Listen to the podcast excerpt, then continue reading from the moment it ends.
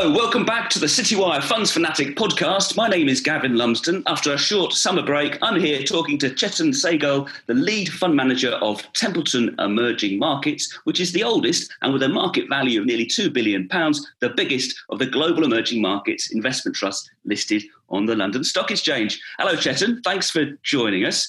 Um, you're calling from Singapore, aren't you? That's right, Gavin.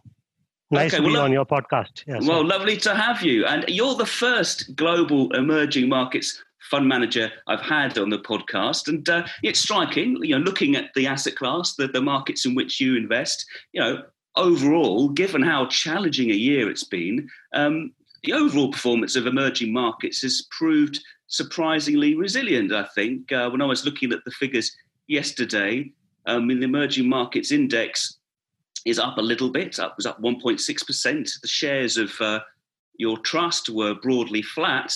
Um, you know, after a sharp rebound from the, the, what was a very tough March, I think.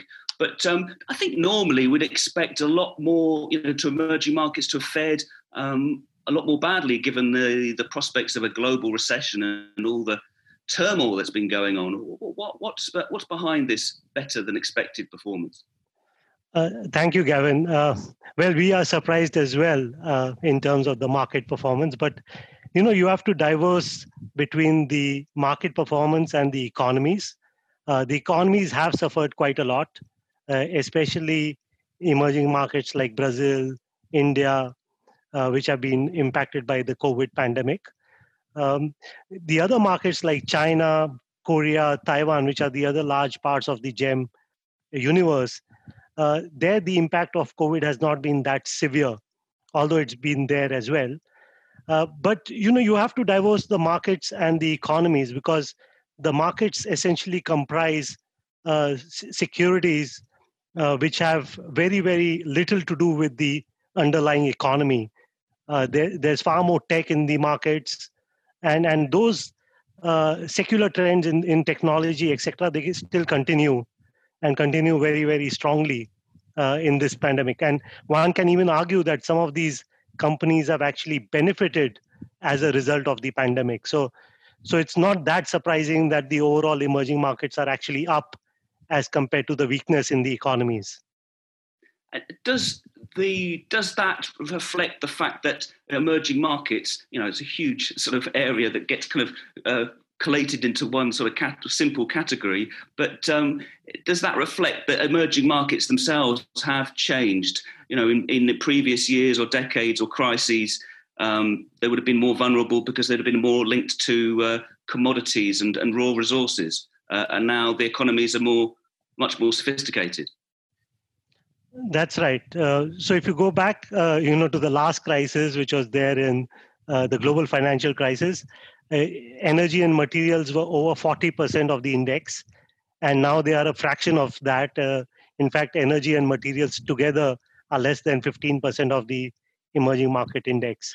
Whereas technology stocks, whether it be communication services, retail, internet retail, uh, you know, those are, and semiconductors and hardware, those are now much larger parts of the index. So those constitute nearly uh, 40% or above 40% of the emerging markets index. And those have in, in fact benefited as a result of the pandemic. So so you know people are sitting at home they are playing games they are watching uh, you know internet television uh, they are doing retail shopping online.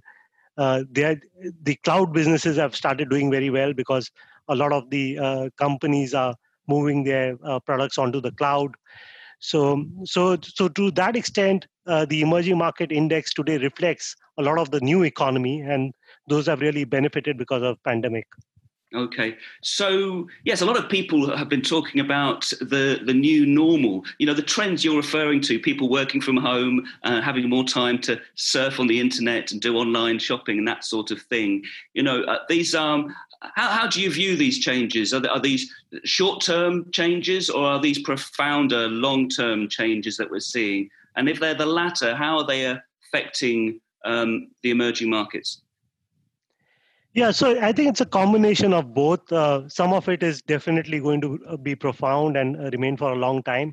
But you know, if you make an assumption that we do get a vaccine, which I hope we do, and and once one once all of us are vaccinated i think there will be a uh, there will be for an initial period of time going back to the old ways because people miss the old ways as well you know socializing in pubs and and going to the theater seeing movies uh, going on vacation right?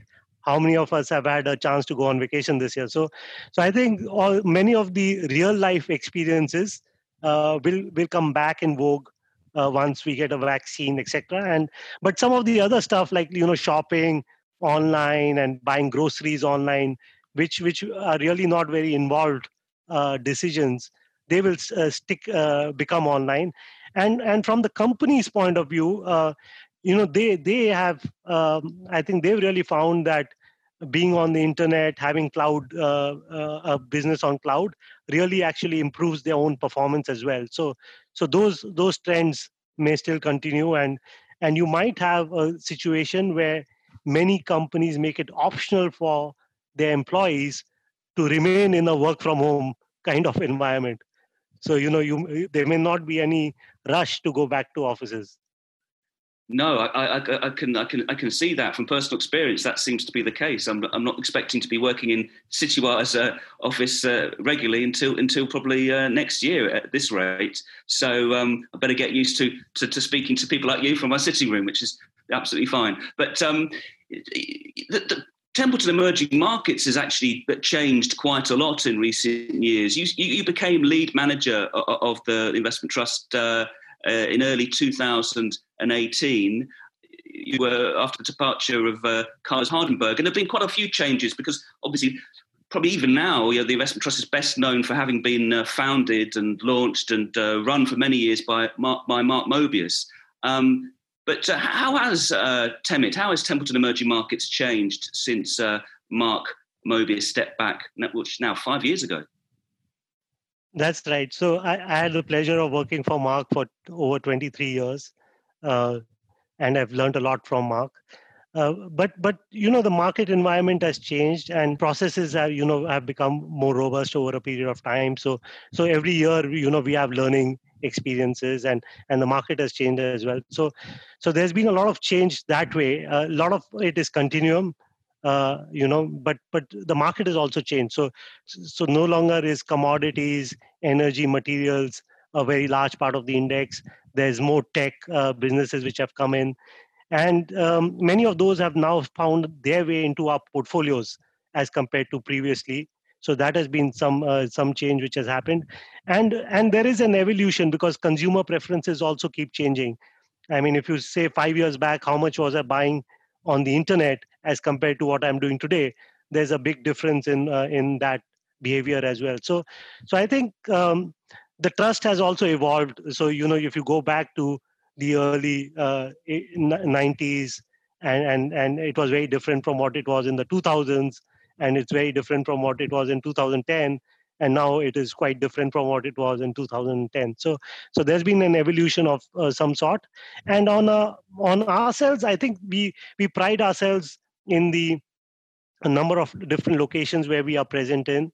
Uh, the kind of analysts which we have is basically local analysts who are giving us uh, bottom up information our commitment to value as a philosophy has not changed uh, we are looking at companies which have a sustainable earning power uh, in in our portfolio. So that is where our focus is, and we want to buy these companies at a, at a discount to their intrinsic worth. So so we remain to being a committed long term fundamental investor.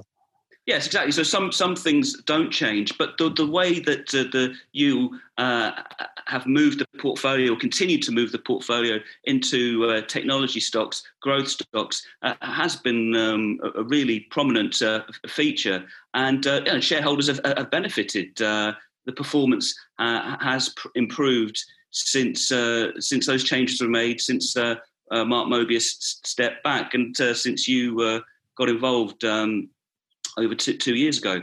Um, but I'm just wondering, we're just speaking right now on Friday, Friday morning, Friday the 4th. Um, there's just been a uh, pronounced sell off uh, in US tech stocks um, overnight. Um, who knows where that's? I'm just curious as to where you think that might be going. Um, is it just a, a bit of profit taking after the extraordinary uh, run that some of these big stocks have had, or, or could it be the start of uh, something more serious? Yeah, so you know, personally, I don't track, or we don't track as an emerging markets group uh, what happens in the US, uh, but we are mindful of the trends. Uh, some of the trends are prevalent in emerging markets as well, and and our uh, philosophy is really we have to be aware of what valuations we are paying for the companies which we own, and we are perfectly comfortable owning many of these companies, uh, even at this stage. So, so yes, there could be corrections uh, which happen uh, but we are very confident about the long-term prospects of many of the securities which we own. Yeah, but um, it, it's striking, isn't it? I mean, the, the portfolio. Uh, is it fair to say the portfolio is quite is is is, is reliant on quite a narrow band of of stocks? Uh, some of your best performers are uh, uh the Taiwanese chipmaker TSMC, um, Samsung Electronics in South Korea, but um, in China, Alibaba and Tencent, those internet uh, giants. Um, and there's another company um, I don't know at all so well, uh, Naver in uh, in South Korea, at South Korea's largest internet search engine. You put together those five stocks, that represents about 40% of uh, Templeton emerging markets. Um, eh, what is that? Is that you just being, um, you know, showing your conviction as a stock picker, or uh, is, is is that a little uh, how safe is that uh, after such a strong run? Are you, are you um, how are you approaching the valuations of some of these companies when they've been doing so very well? Yeah, so I think it goes back to philosophy. You know, so we are looking at companies which have sustainable earning power, and we want to buy them at a, a discount to their worth. So, but there are very few companies which actually, uh, you know, go into that filter because you know you you know you have technology change you have trade war issues you have pandemic uh, you have so many other issues which are there. And and to find uh, companies which really have sustainable earning power i think is going to be quite difficult. And and this is where we are actually uh, positioned in in these companies because we truly believe that these companies have sustainable earning power. And each of them has actually proved their mettle uh, in the downturn as well. So so, so for I'll give you some examples. Like for example, TSMC uh, has uh, you know been a market leader, but for the first time they've gained share and even business from one of their largest uh, competitors, which is Intel, and uh, you know, and they've gained leadership. Similarly, Samsung is the lowest cost producer of memory, and as as you go into cloud businesses, memory demand is good, and Samsung's uh, you know the lowest cost position and technology position helps them.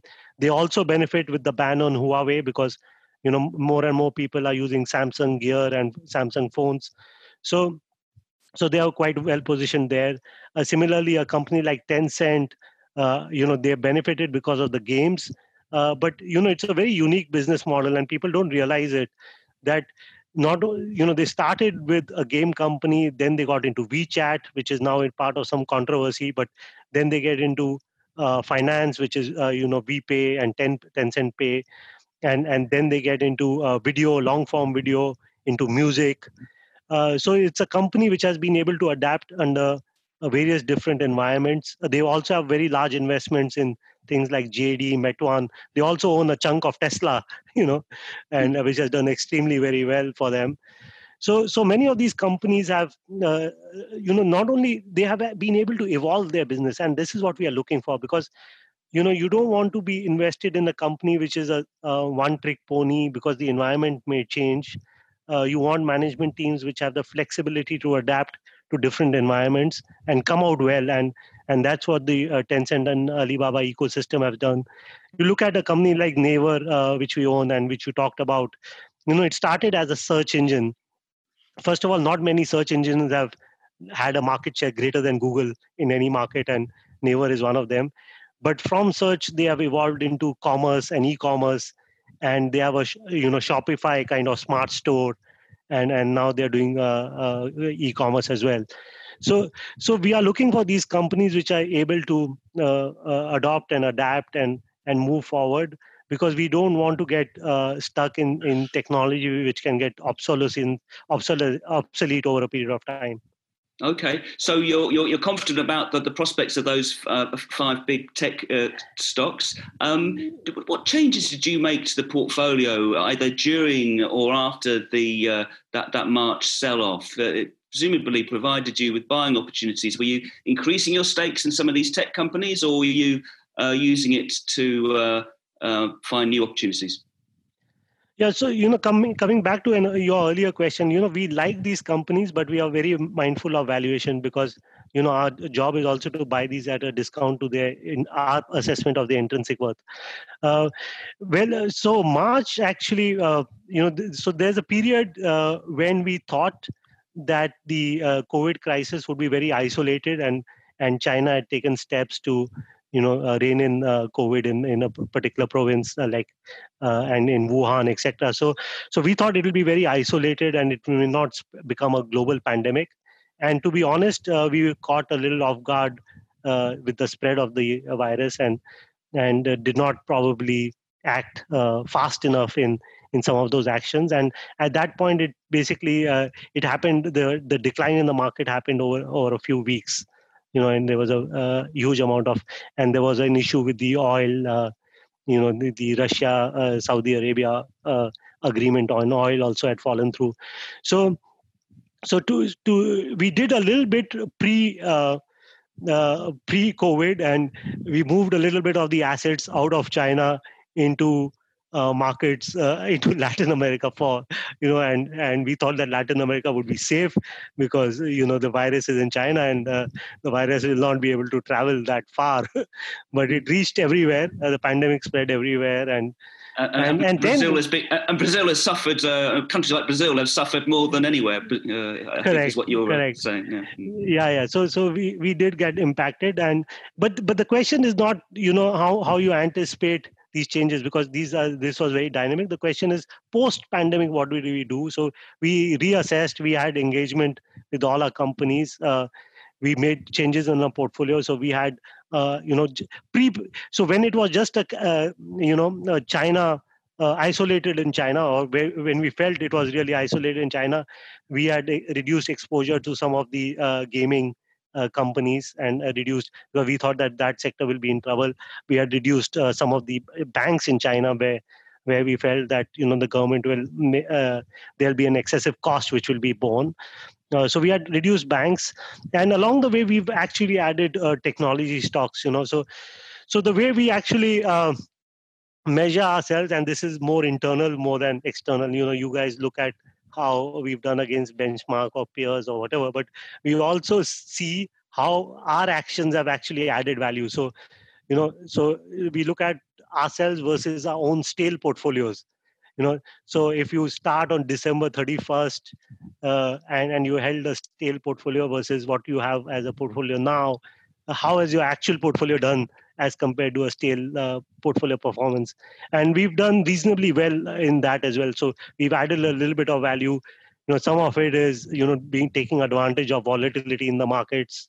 Uh, some of it is repositioning, uh, moving away from some of these uh, you know banking and levered companies into um, into the you know the tech companies which have done quite well and uh, and the other thing which we look at is you know our we say sustainable earning power at a discount and and a good measure for us is really our relative return on assets of the companies which we own uh, versus the price earning ratio of what we own as compared to the market. And and we have uh, remained in more profitable less levered uh, companies and at cheaper valuations as compared to the market. So so to that extent our portfolio is uh, you know reflects what we are really trying to do and as i said we've also added a little bit of value not so much uh, in the current year as well Okay, well, that sounds like that sounds like a good uh, combination of stocks. Then, um, could you tell me a little bit more about uh, Cent Music because that was a, a stock, uh, a spin-off from Tencent that you added to the portfolio.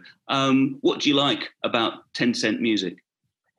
Yeah, so we added it at a very opportune time, and uh, you know, uh, you know, the the issue is also about uh, weights. You know, you also mentioned that we are concentrated, uh, but the fact is that you know we measure ourselves on active weights, and therefore, if there is a uh, you know uh, eight percent weight in the index, and you're really liking the stock, and you want to be active weight, and you are at 10%, you can only add 2% of active weight. So, so to that extent, I think Tencent was a good, uh, Tencent Music was a good ad. Uh, we got some exposure of it because it's owned by uh, Tencent, uh, but not to the extent which we wanted, and therefore we added uh, Tencent Music uh, at at probably a very good time. so, so this company is a, mixture of Spotify and and and things like Smule. I don't know whether you've seen that app. Uh, you know.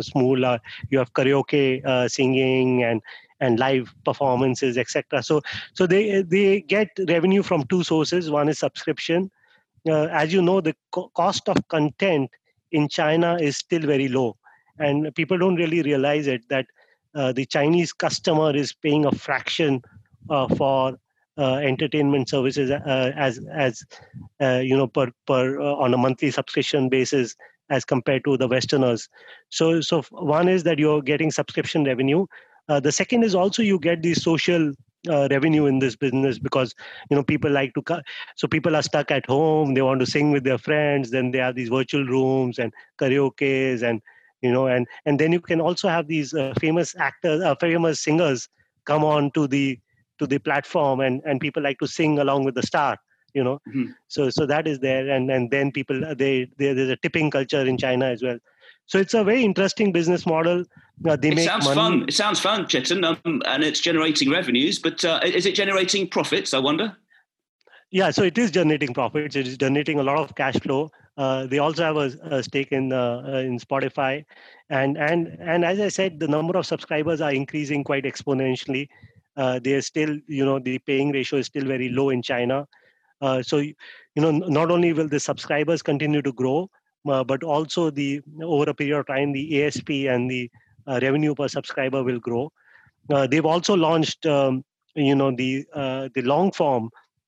So there's a group company called china literature which owns a lot of the literature. So so they they have these podcasts and these audiobooks as well on their platform. So so it's very interesting combination and very unique and generating cash and uh, and uh, and that's why we find that company quite uh, resilient and then when we bought it uh, it was at a significant discount you know we took advantage of the market meltdown in adding to that stock Okay, well, thanks for talking about that that stock. And looking, going back to a more of a sort of macroeconomic uh, picture, just how are you viewing the, uh, the, the forthcoming U.S. election? Because uh, traditionally, you the direction of the uh, the, the, dollar uh, has a big influence on appetite or performance of emerging markets. So you know, clearly, um, the political risks are, are rising um, as, uh, as, as that contest is uh, you know gets into full swing. Uh, how are you how are you viewing it? What are the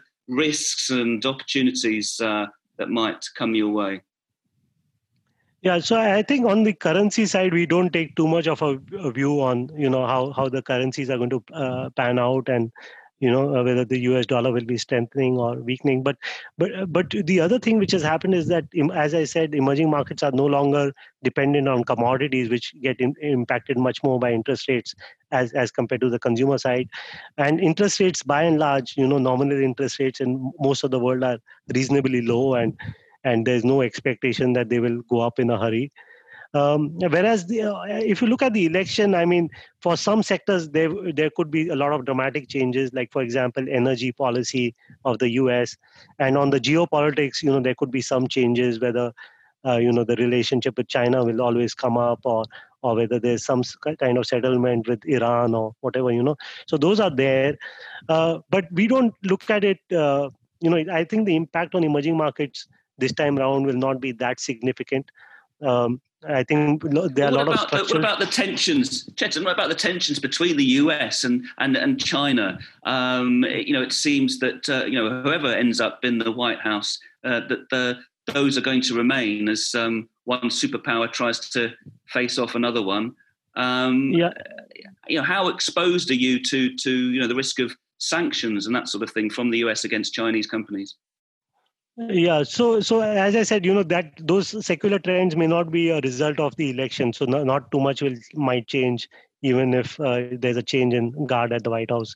Uh, and and you know you look at it from the perspective of china and the us like so the us is uh, you know quite clear that they want clean networks and they want uh, to have uh, you know control over the networks and and and the apps which are coming into the us and i think the same is goes uh, true uh, is true with china as well that you know china doesn't allow all the apps to actually function in china uh, similarly. So so this is there and and over a period of time i think uh, china you know right now uh, china is more dependent on us technology as compared to us being dependent on chinese technology. So so china has its task cut out that they need to uh, build this and i don't think they will stop um, their process irrespective of who comes into the white house because they want to have self sufficiency and they're working towards uh, you know uh, trying to have I mean, it's going to be a very uh, difficult, uh, uh, you know, situation for them to do it over the next many decades. Uh, but China does want to have some self-sufficiency in, in technology resources. So, so I think that is a long-term trend, and and there is a lot of pressure. Um, so, so from our point of view, you know, we we look at sustainable earning power, and this is one of those important questions which we try to answer in our ownership of Samsung and TSMC because we think that these two companies, which are a large part of Temit portfolio, are quite resilient uh, because uh, we don't see uh, either US uh, nor, China, uh, nor China have uh, have the capacity to you know really move these two companies out of their supply chain. So yeah. so at, at, to this extent, these two companies are quite resilient. there are moves which are making you know some manufacturing is shifting around from Taiwan into China and and and from uh, you know so those things are happening, uh, but. Uh, but but we, so we are very careful about those uh, companies you know which are benefiting uh, at the current juncture because of one policy or the other and and therefore we just keep stress testing our scenarios uh, while making the ownership decision and, and looking at the, the global uh, economy and how it's been affected by the pandemic, you know, how resilient are these companies going to have to be? How testing are the uh, economic conditions? Uh, you know, are you seeing you know, China return to growth in the second quarter? You know, are you positive? Are you seeing the rebound continuing, or um, is it weakening? What, what's your view on the uh, on, on economic growth overall? So as, so as a result of the pandemic i think all economies have weakened you know and uh, and the governments have more debt and and the consumers you know are, are you know the banks are more cautious uh, the consumer leverage is at risk. The only thing which we which is in favor is really that nominal interest rates are quite low and therefore the governments feel that you know the pain can be borne uh, which is there. Uh, but but you have to also look at long term trends because as as you know people invest in technology there is also productivity being unleashed in the economy. You know a, a zoom can do much more uh, today and you know we are having this conversation over zoom. Uh, so so so to that extent i think you have to keep that in mind as well that there are secular trends which are at play and uh, and and therefore you need to be in companies which can take advantage of those uh, secular trends and um, but but on on balance i think overall economies will take a long time to uh, come back to normal and and um, uh, you know so it'll take a long time and we we think that you know it's only a true normalization really is a 2022 kind of event not even 2021 even okay. though we expect a vaccine in 2021 Okay, and is that caution then uh, your caution about prospects expressed in the in the gearing? So the investment trust can uh, borrow money uh, to invest more on behalf of sh- shareholders. You've got a quite a substantial uh, borrowing facility, but I think at the moment you're not not using it, are you? So we we have uh, used it. Uh, you know, we have actually half of the borrowing has actually been drawn down, and you know we've used it uh, at, at times you know, for example when when there was uh, you know market mayhem uh, you know the discount on the trust also widened and you know so the so the board has a prerogative to do buybacks so so you know, the buybacks are also taking place. We also you know took advantage. But we are actually quite tactical about it. You know we are uh, if we see the opportunity uh, we will invest. Uh, we will not really just in, keep ourselves fully invested on, on a levered basis so whenever the opportunity comes down, uh, comes in, we actually uh, use that as as something. But currently, are you geared or are you ungeared at the moment? No, no so we have drawn drawn down the leverage, uh, but but we may we may not have fully deployed it okay. in the market. Yeah. Right. So there's a bit of cash there. If, That's if right. You, if you want to use it, got you. Okay. Um, you mentioned the the discount actually. So yeah, at, at the moment, uh, Templeton Emerging Markets shares are trading around uh, twelve percent below their uh, underlying net asset value which um, so indicates it's a bit of a bargain there. You know, you're buying something uh, 12% cheaper than it should be, but that's about the average of the past year. So uh, it, it, presumably widened out quite a lot in March, but has, has come back in again. Um, I'm just wondering, does the trust have, do you know, does the trust have a target around uh, the discount? You know, with the buybacks that are trying to narrow that discount, uh, it, what's it? What are they trying to achieve? What's the uh, yeah, so, level? so that uh, you know the buybacks and all is really the prerogative of the board and of course. You know, so the bo- board makes that decision um, we've not really communicated any uh, you know any discount level or discount range and really it is for the board to answer that question you know, no fair from, enough. You're, you're, from, the, you're, the, fund manager. I understand. Yeah um, from, my, from my point of view they expect me you know to outperform the index and do well against the peers as well.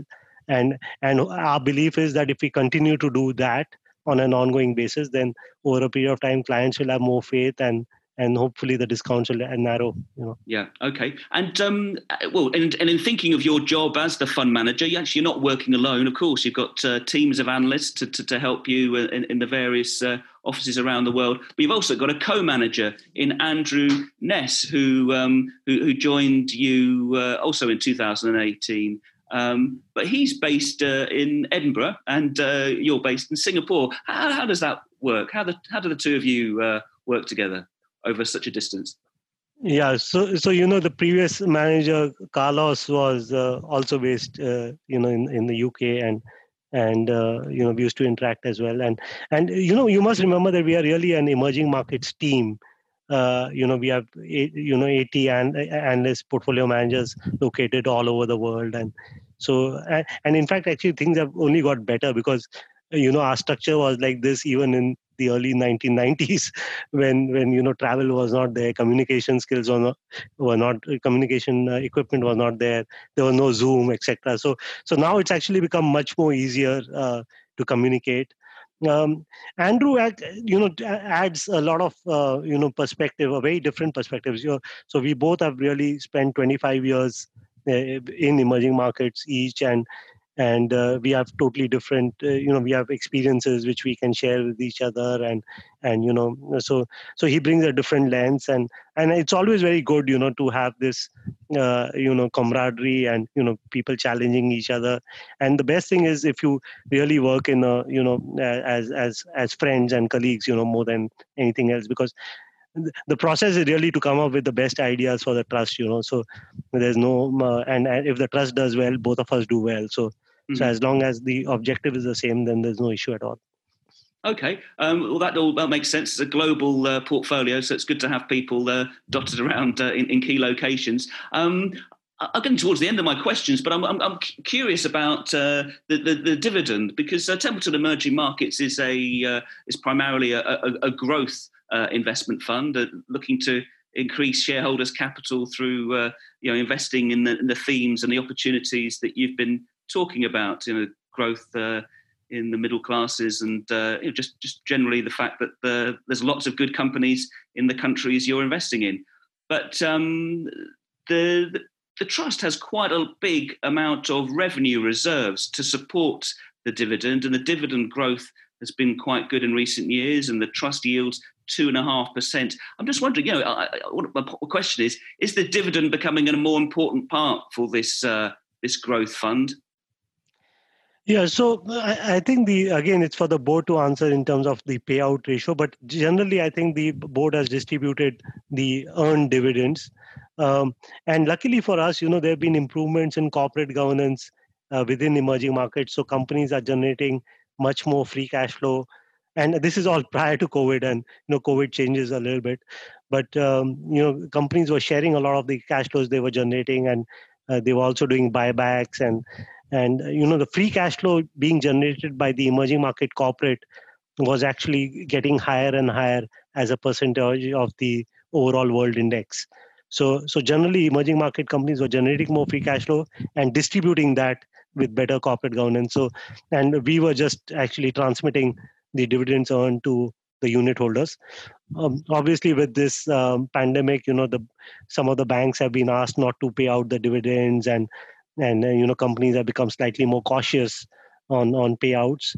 Uh, so so there could be an impact this year on on the earned dividends. But again, it's for the uh, uh, trust to uh, you know make the uh, the the board to make the decision of how much to actually pay out, and that that is a prerogative of the board as well.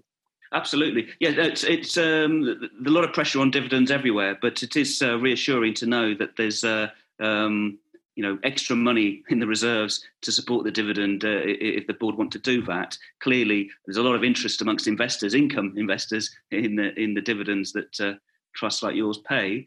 Um, just picking up, lastly, picking up on your point about sort of governance. Um, governance and uh, ESG has become a, is a huge uh, issue for investors and fund managers nowadays. Um, when you're looking for uh, sustainable uh, returns from the companies you're investing in, you know, how important are those that, that trio of factors the environment the social policies and, and the governance of the companies you're investing in um, i expect you're going to say that you've been taking those into account always ever since you you started in the job. Um, what, what is the position on uh, ESG? Yeah. Yeah. so so I think governance uh, is not just when I took the job, but even when Mark was running it, you know, governance was, I think, one of the most important things which used to fight. Uh, sometimes, sometimes fight with companies on, and you know, we had these cases which we had. So governance is always very important, and I think that's very critical. That uh, governance, uh, you know, is is an important part of shareholder returns uh, because companies then you know can sit on excess capital or can return capital to shareholders. So capital allocation is a result of governance. I, th- I think on the ens again it's uh, important to look at it because first of all andrew is uh, you know is one of the, our, our, leads in in terms of the esg factors and stewardship uh, per se uh, with given his background, etc. But but uh, but you know on on ENS um, we have to factor in uh, these elements. Otherwise, we'll not be able to arrive at sustainable earning. So, for example, you know we have cement companies in our portfolio. Uh, companies manufacturing cement, and it is very important because the cost of uh, the cost of uh, the environment is actually going up and and these companies are supposed to you know uh, pay for carbon. So if you don't factor that in how do you actually factor in sustainable earnings? So so the good thing about ens is that the governments are also very aware that co- companies need to focus on ens and yeah. the companies realize that the more they delay uh, the higher there will be a cost. Uh, so i'll give you an example like for example the automobile industry in in china. Uh, you know the automobile industry in china uh, there are very very strict rules on on the number of battery vehicles which need to be there and on emission etc so so if the companies are not launching uh, battery vehicles uh, then the cost uh, for the uh, for the internal combustion engine goes up quite a lot. So so i think we have to factor that in because unless we factor that in uh, we will not be able to arrive at at what we consider sustainable earnings from companies that makes a lot of sense, Chetan. Just want to clarify, you, you, you used the uh, term ENS. Uh, what, what does that mean? E and S. E and S. Beg your pardon. Sorry, that's my my hearing or the uh, connection. Um, well, Chetan, uh, thanks very much for, for, for, your time. I think that's all the questions I've got. Uh, it seems that, um, uh, you know, how would you sum up? You know, the, the, in, traditionally, global emerging markets seen as a volatile uh, asset class, and the, clearly there's lots of uncertainty. Um, there always is, but there's particularly heightened uncertainty at the moment. What would be your key message to investors who are, mm, you know, not sure about whether to uh, have exposure to emerging markets in their in their savings? Yeah, so I think you, you have to go back to the basics that emerging markets are over 35% of global GDP and therefore they merit some investment. And, and, and the trust is a good way because it gives you a diversified uh, range of companies and even at a discount, as you mentioned, you know, there's a discount which is there in the market. And, the, and our performance has been reasonably good uh, over the last few years. And you know we have a diversified portfolio uh, we believe that emerging markets will continue. You know there's a lot of change and innovation which is happening in emerging markets. Many of the companies are very very resilient. Uh, we started seeing global leadership coming out of emerging market companies. You know you talked about the trends on internet retail uh, semiconductors. Uh, all these are very very powerful trends and they will remain with us for a very very long time. Now, even in the new industries you know for example if you look at uh, electric vehicles which we didn't talk about but but the battery suppliers uh, for uh, you know for the electric vehicles are basically all emerging most of them are emerging market companies. So there are very very solid trends. There's more electronics in the vehicle. So you know if you look at a car today it has far more electronics and again electronics is coming from most of the emerging markets. Uh, pure pure consumer company uh, countries like india where you know there's a lot of growth potential still left. Brazil there's a lot of growth potential still left. So so emerging markets as you, uh, you know is a wide array and a basket of uh, countries each of which has their own opportunities and and and there are many good companies. So you know there are over 20000 companies which are listed and and for our portfolio we just need to find a few which will do well. And and that's that's our belief in emerging markets and and ourselves Absolutely. Well, it sounds, from a UK perspective, it sounds like a, a good way to uh, get diversification and, uh, and and increase the, the opportunity set of uh, finding uh, the good companies that you're, you're talking about. Well, um, thanks very much for, for, talking to me, Chetan, and uh, uh, look forward to, to, seeing how you get on in the in the months and, and the years ahead. But in the meantime, um, yeah, all the best, and thanks for joining me. Thank you, Gavin. Thank you.